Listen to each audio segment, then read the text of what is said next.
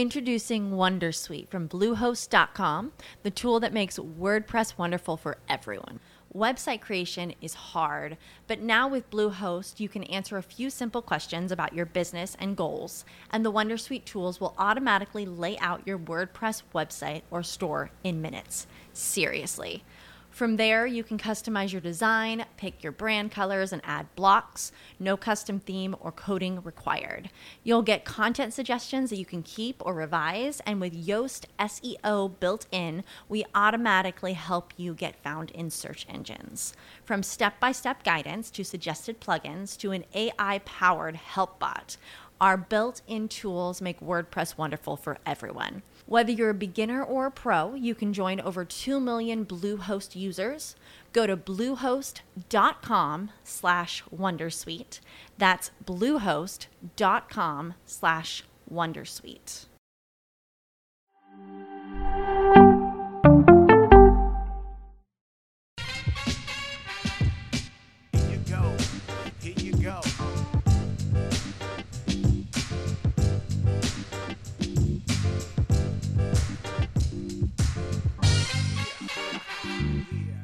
Drew Robinson is the nothing personal word of the day. It's a Samson sit down, and I am lucky and honored to have Drew Robinson, a former Major League player, who you may remember we reviewed his movie called Alive, The Drew Robinson Story, which is one of the most fascinating, heartbreaking, yet inspiring stories that I've come across in my 18 years in baseball, and we've got him. Drew, welcome to Nothing Personal. How are you? I'm doing great. Thank you. Thanks for having me. Of course. Our audience is used to talking. Sometimes we're jocular, sometimes we're serious. I think we're going to be a little bit of both, but I want to start seriously. I did a show with Marty Fish, and we talked about performance anxiety. We talked about depression. We talked about anxiety, and I've gone through similar things with terrible anxiety and panic attacks in the middle of meetings. And what interests me about your story, Drew, is not just the way you got through it, but really how you got through it. And I wanted to start with that. If people have not seen Alive, which I think they did because I asked them to on the show, your story doesn't just begin in April 2020. So I want to ask you, what were the events in your mind as you look back and try to capture in your mind what was going on that led to you trying to take your life in April 2020? Take me through that. Yeah, I kind of word them as the three ingredients for the recipe disaster, the more acute things that happened in my life, the couple months leading up to my attempt.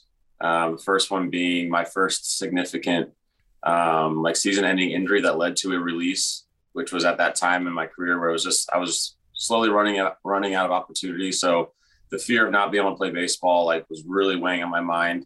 And then eventually getting to that off season, really starting to question myself really with everything, but I just being a little stubborn, I guess. I try to point fingers or try to point to something, which inevitably led me to kind of question myself with my relationship at the time, which I was engaged to just an angel of a person. But again, I was just trying to trying to figure out why I was feeling so off. So I thought that it might've been my relationship. So I called off a wedding. And then getting to spring training the next year with the pandemic happening, being forced to kind of sit with all these really heavy feelings that I just had no idea how to articulate or how to understand. So those are the three things that manifested it into the, like I said, the more acute symptoms, but those are really just kind of a culmination of a lot of lifestyle habits and a lot of ingrained thought patterns that I had throughout my life that, like I said, ultimately were just kind of a ticking time bomb for me, unfortunately. And it's unfortunate because, like I said, I could have learned about these things. I could have addressed these things without having to go through what I went through. And that's why I'm so passionate about sharing the story so openly, because I know for people who are really spiraling, sometimes it's simply just hard to articulate what exactly you're going through, what you're feeling. So, Drew, in your mind, you were on a path to being a big leaguer. You were absolutely a phenomenal baseball player. Tell me about what happens when you get released, because I've released hundreds of players before, and I admitted to our audience that when I call them in and I'm with the GM and we sit down with the manager and say, listen, that's it. Not a minor league release, a major league release. It is you're really crushing somebody's dream. And I never really thought about it because the minute they walk out of the room, I'm on to the next transaction. I'm on to the next situation with the team. What was going on in your mind when you got released? Did you think that was the last time that you would have an opportunity? Did you worry about what your future was? Was it money? What was going on? Yeah, it was all the above for me. And I think it's understood from your end, from everybody, from both sides. It's just, it's the process. And knowing that doesn't make it any easier. And I think that's where like the self work and all these things could come into play, where you have like something to fall back on, which for me, I didn't have anything to fall back on, which is baseball. So anytime I had a little bit of a hint or some sign that I might be running out of opportunities or I might be out of opportunities, it was just, like I said, I had nothing to fall back on. So it was just, I felt like I was just being hit with a ton of bricks, or just trying to carry around this insane weight that was manifesting itself in fear, anxiety, and ultimately like self-worth and self-doubt, which for me, I've realized and learned now that is a sign of depression. It's not the stereotypical laying in bed, crying. There's a lot of different forms of it. And for me, I just didn't have the awareness, the education, and the articulation for that. So did you think the team should have done more for you, Drew? Was that an issue? You know, there's so much talk about minor leaguers and the amount of money they make and the housing and the food. From a mental health standpoint, either before your release, during your release, or after your release, do you look back and say, God, I wish the team had provided me with some sort of resource? I mean, obviously, yes and no. I think if it's doable, 1,000%. But at the same time, I think that's why minor leaguers, similar to like me being passionate about sharing my story openly, I think that's why minor leaguers and baseball players in general are so passionate about kind of shining a little light on what it's like in the minor leagues. So that way people getting into, or players getting into, especially from high school, who haven't gone through the college grind of really like having that expedited maturing process.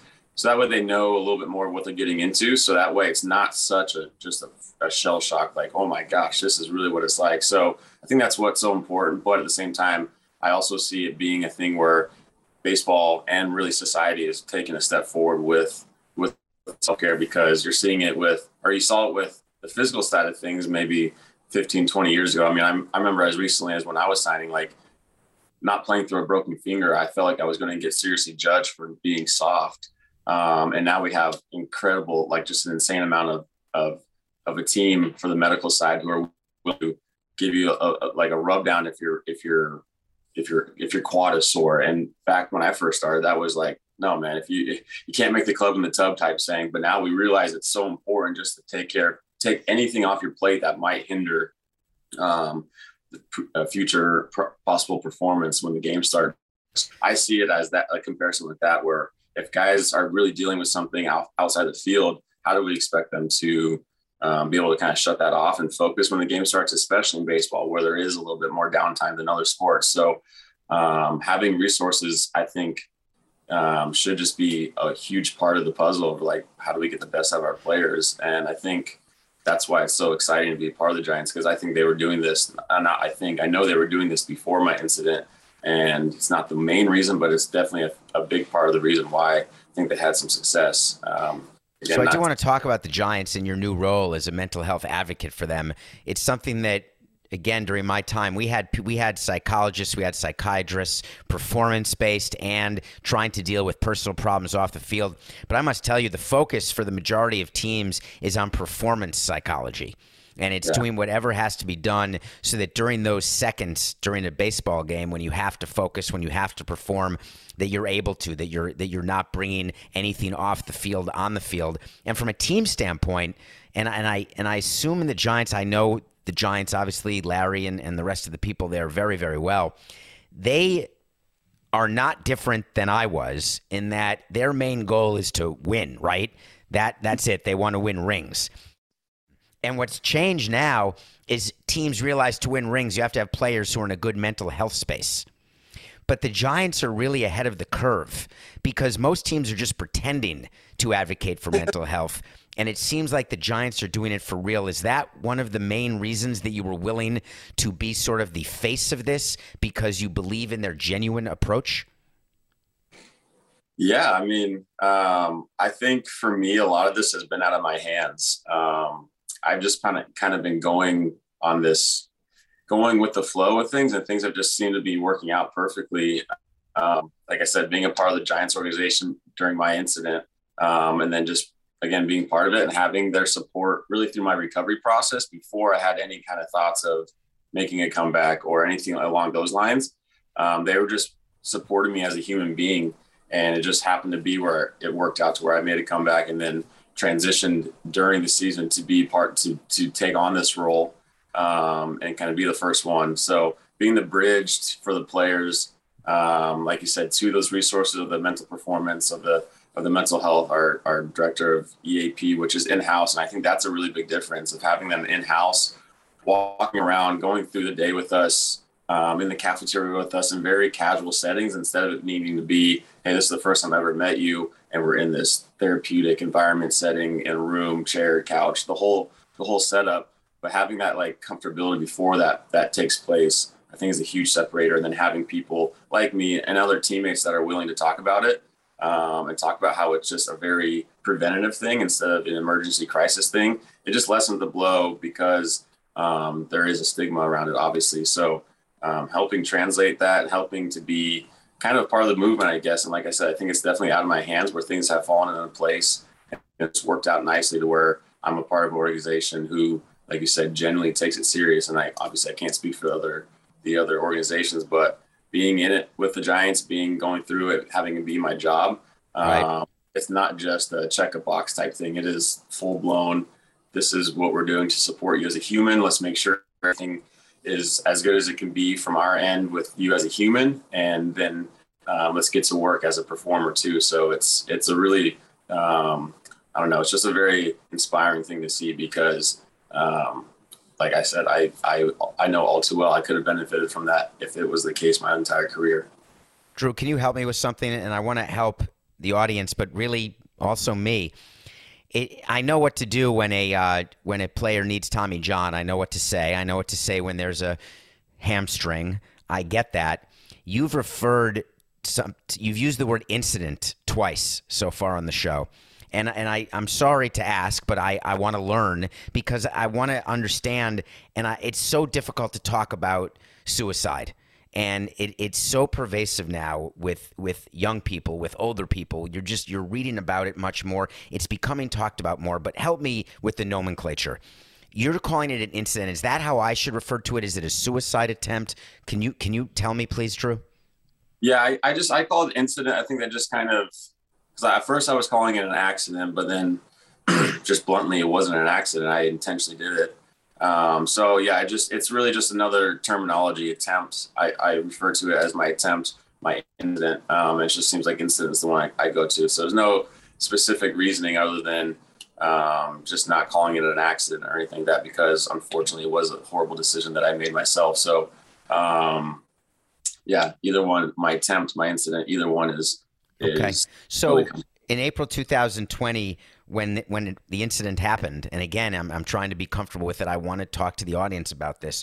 Can you help me? What was in your mind, if you can articulate it? And there's a lot of this is covered in the show and in this story Alive, but just for me and for us, right before and then right after. I'm very curious to have a little bit of detail, because is it like in the movies where you open your eyes and you're alive and you say, oh my God, or is it, oh, I'm alive, I don't want to be alive? Tell me, if you would, what was going on there? Yeah, both of those situations happened. For me, it's just a very unfortunate buildup. It wasn't an emotional buildup, like, here we go, I'm about to do it. It was like very, just because it was a thought out process with me, unfortunately. And I say that because it was so internal, like I never obviously told anybody. But for me, it was really just a huge level of disappointment that came out in different ways. Of, like I said, I think my symptoms of depression wasn't the typical laying in bed, crying and things like that. I honestly probably didn't cry for years before my attempt. And, but I just felt like this huge level that I was disappointing anyone that I came into contact with, that I thought that I was falling short in my relationship with Diana. I thought that I was falling short in my relationships with my friends. I wasn't keeping up with them in our I don't know, our life achievements other than my career, obviously. But even then, I always felt like I was letting my coaches down and my teammates down because I was physically very gifted. I was one of the guys I could have tapped into having the 5-tool makeup. But I just like everyone else, I just had blocks. I had obstacles that were preventing me from letting my natural ability come out. And for me, it was just this insane level of trying to be perfect and perfectionism with my abilities. So every little mistake I just fixated on, which just naturally blocked me from my abilities. So for me, I think the main thing I was feeling was just a huge level of disappointment that I was letting people down. And then ultimately that led to feeling like I was ruining, specifically Diana. I feel like I was just ruining her life. Like I said, she's just an angel of a person. And the fact that I was questioning myself with her, questioning our relationship for whatever reason, just because now looking back, it's just relationships are hard no matter who you're with. So I just didn't have that awareness at the time. And before my incident, I just felt like I was better off if I wasn't here because of those reasons and all those reasons that just I convinced myself of. So you felt you were better off, or you felt the people in your life were better off? I felt a little bit of both. Like I said, this was a really heavy weight for me to carry around. So I was just constantly uncomfortable. I was constantly unhappy with myself. And it really turned into a severe level of just bluntly self-hatred. I genuinely hated myself. And because of all these reasons, I thought that I wasn't living up to my expectations, which I made up these voices that other people are having these expectations of me when really but people just don't think about the things that I'm doing as intently as I'm doing to everyone else. So I thought that it would be better off for other people, but more specifically, I thought I would be better off without me because of how heavy of a weight it was to carry around. Were you getting relieved while it was happening? Did you feel that sort of disappointment be lifted as you were making the attempt? Yeah, actually, yeah. It was a very calm act for me. It wasn't like a huge buildup, like here we go, this is going to be the end. It was just all right, let's get this over with. It was more so the only thing that was really holding me back was the thought of my family and friends. Like I said, although I thought that they'd be better off without me, I still felt like it was just going to break their hearts. It was going to be a very traumatic experience for them, obviously.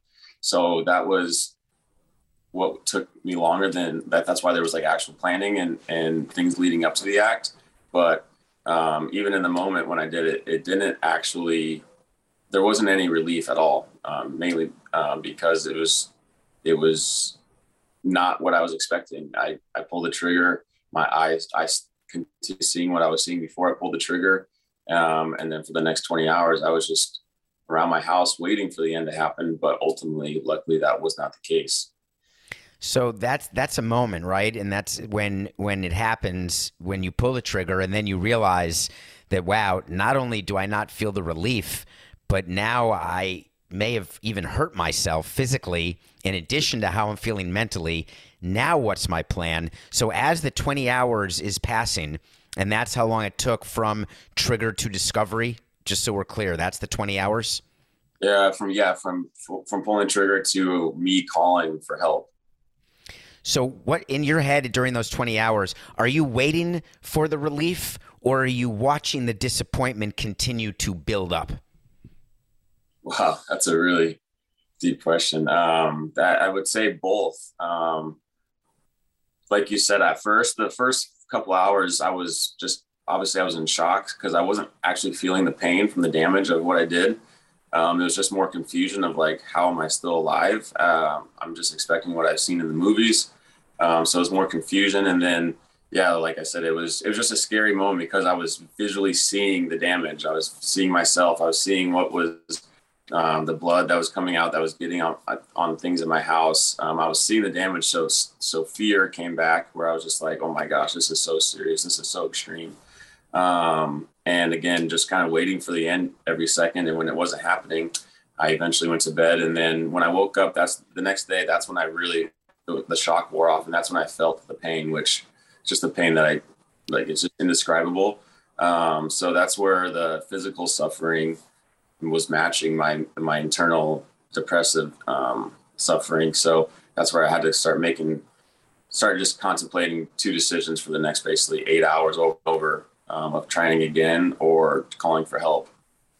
So when you're thinking about it, because you recognize that you may have been disappointed in yourself that the attempt didn't work and that it led to more hours of pain, did you have a thought process before the last 8 hours of, well, I still have another round, why don't I just do it better this time? Or are you saying, let's hold on now, maybe this is God, maybe this is an intervention, maybe this is something, and then you close your eyes and open them, and I'm trying to get to what you were looking at the minute you opened your eyes after falling asleep?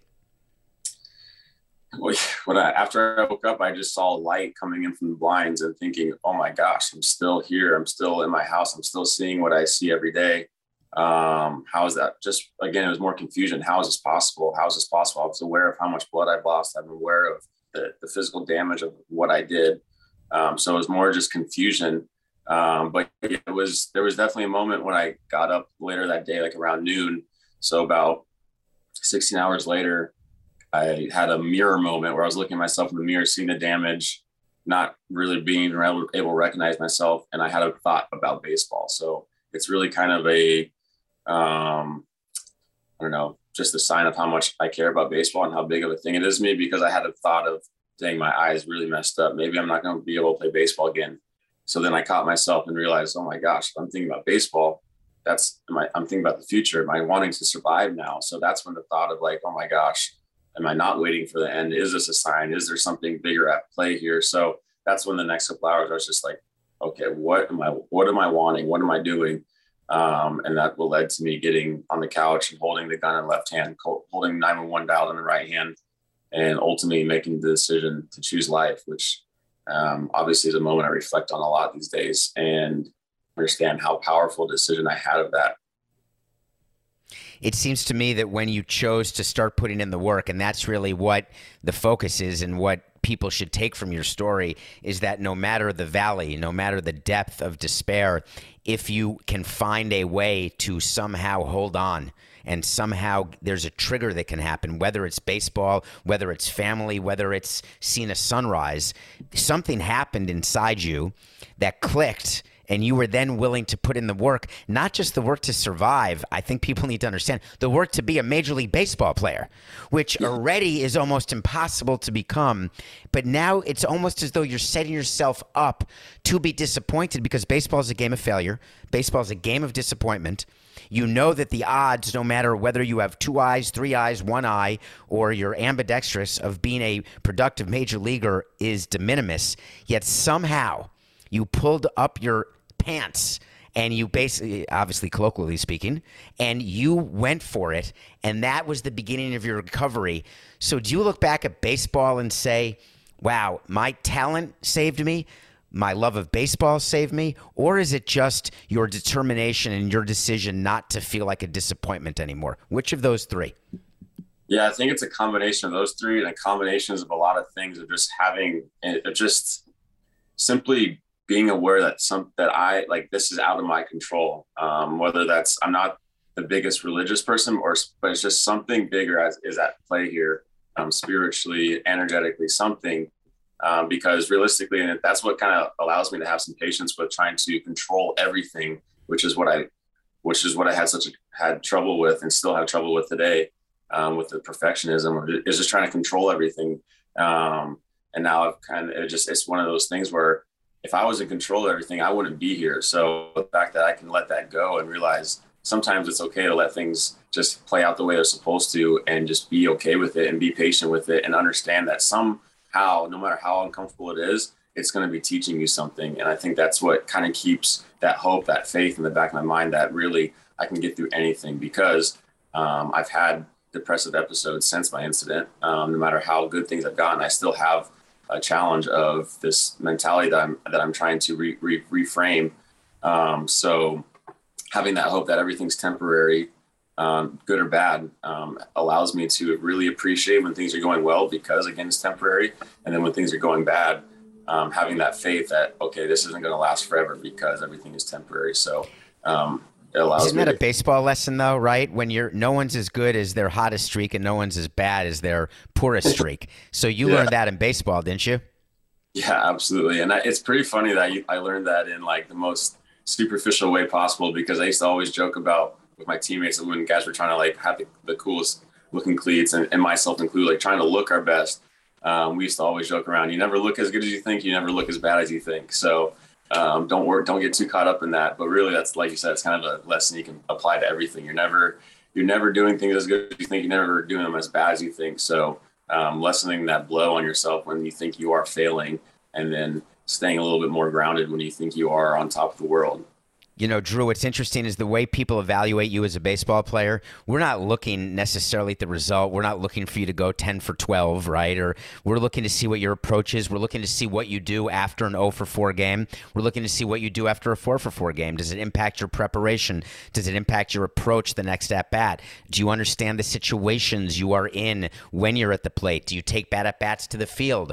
So it's funny, people, when they come up to you, must say, wow, you are the extreme. But now you have a platform where you can speak to people who actually think the way you think, who look at you and say, wow, that is both courageous and nerve-wracking, what he went through. What do you say to people when they say, help me, I need to get to where you are now, but I can't see it from here? What do you tell people to do? Well, first of all, getting to where I got, where I am, I would try to help them reframe that, because that just kind of plays into the comparison mindset of comparing or just trying to be where you're not, which I think is a challenge, again, myself face and a lot of people face way too often. I'm trying to be somewhere else or trying to get to somewhere else, which it's good. Everyone's obviously trying to improve and learn and grow in their life and succeed in their life, but always focusing on where you're not and where someone else is at and where how that might be better or what that case is. It's more about finding appreciation for where you are is where I would say that might come into play, because like I said, I just never took the time to appreciate where it was. There's times where I was playing on a Major League Baseball field and just totally caught up in how I messed up in a conversation earlier in the day, or how I messed up that practice ground ball earlier in the day, or how I'm not as good as Mike Trout. Like I could never sit there and soak in where I was at or appreciate where I was at. And I say that even on the good side, obviously it's much harder to do when things aren't going as well in our life in whatever phase we're in or whatever situation we're in. But I think the practice of having appreciation for where you're at, no matter if it's good or bad. Like I said, at some point, if you're in a tough place or going through a tough phase, a lot of the times you'll be able to look back a year from then and almost thank that situation for happening, because it's going to probably teach you something you needed to learn. So I use the example of my 2 seasons in the minor leagues when I was the worst player statistically in the league. I was a wreck at the moment. Don't get me wrong. It was the most uncomfortable phase. I was a wreck, but looking back, those years taught me way more than the years I went out and did well. So I say all that because I think looking at me or needing to be where I need to be, or just wanting to be where anyone else is basically just a trap. And it's a tricky thing to get through, because it's not teaching appreciation. It's teaching, if I can be somewhere else, I'll be happy. But then when you get there, you'll inevitably be looking for the next thing. And you'll never practice that appreciation for where you're at, which. How important was NeuroStar in your recovery? Yeah, NeuroStar was a huge part of my recovery. Can you explain what that is? I know we only have a few minutes left. I'm sorry, but I want people to hear about this. Yeah, no, this is an amazing technology, really life-changing technology. And I'm so passionate about it because I've gone through the entire process of mental health challenges. So I went through my attempt, I went through depressive episodes afterwards, which was really tough for me because I had that such a near-death experience. I had this life-changing perspective, and I thought, you know what, this is good. I'll be able to fall back on this and use this and never have a bad day again. But inevitably, like I said, I have some kind of imbalance in my body that creates some really unfortunate circumstances, even though situationally my environment's pretty controlled. But this technology is just, it's a non-invasive technology, so you don't have to take medication.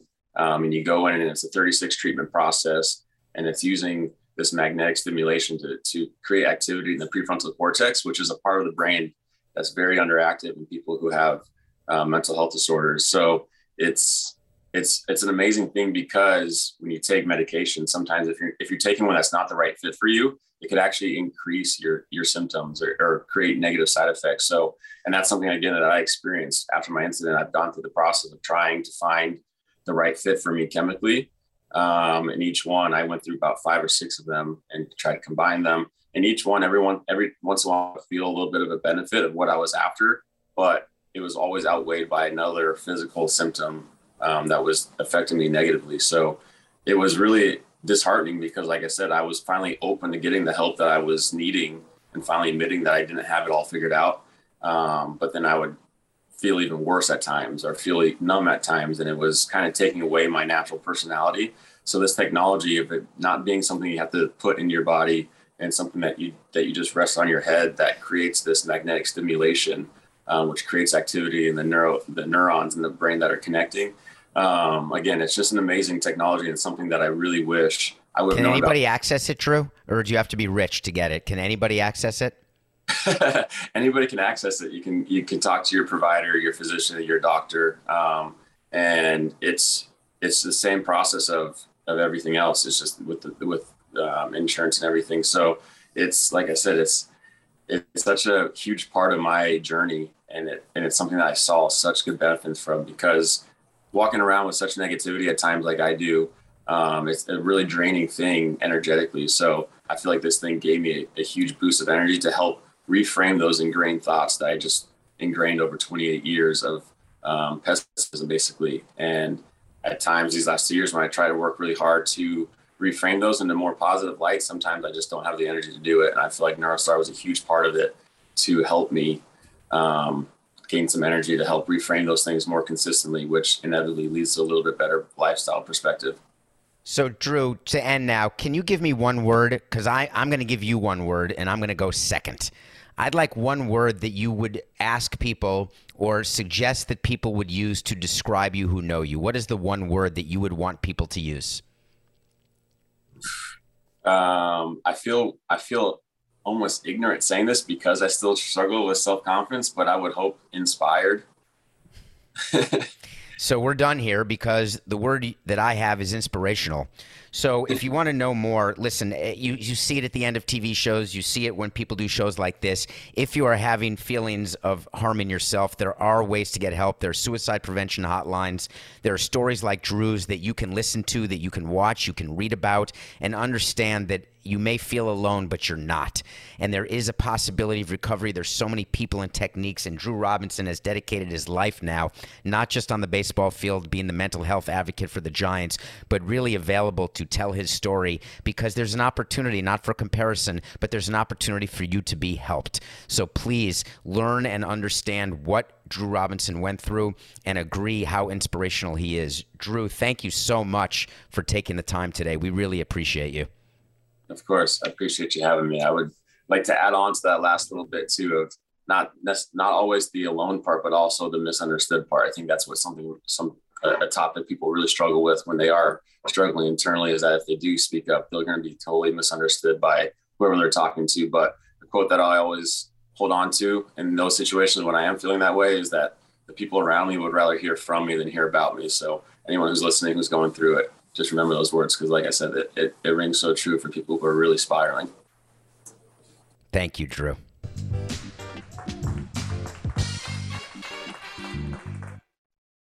For the ones who work hard to ensure their crew can always go the extra mile, and the ones who get in early so everyone can go home on time, there's Granger, offering professional-grade supplies backed by product experts so you can quickly and easily find what you need. Plus, you can count on access to a committed team ready to go the extra mile for you. Call, click Granger.com, or just stop by. Granger, for the ones who get it done.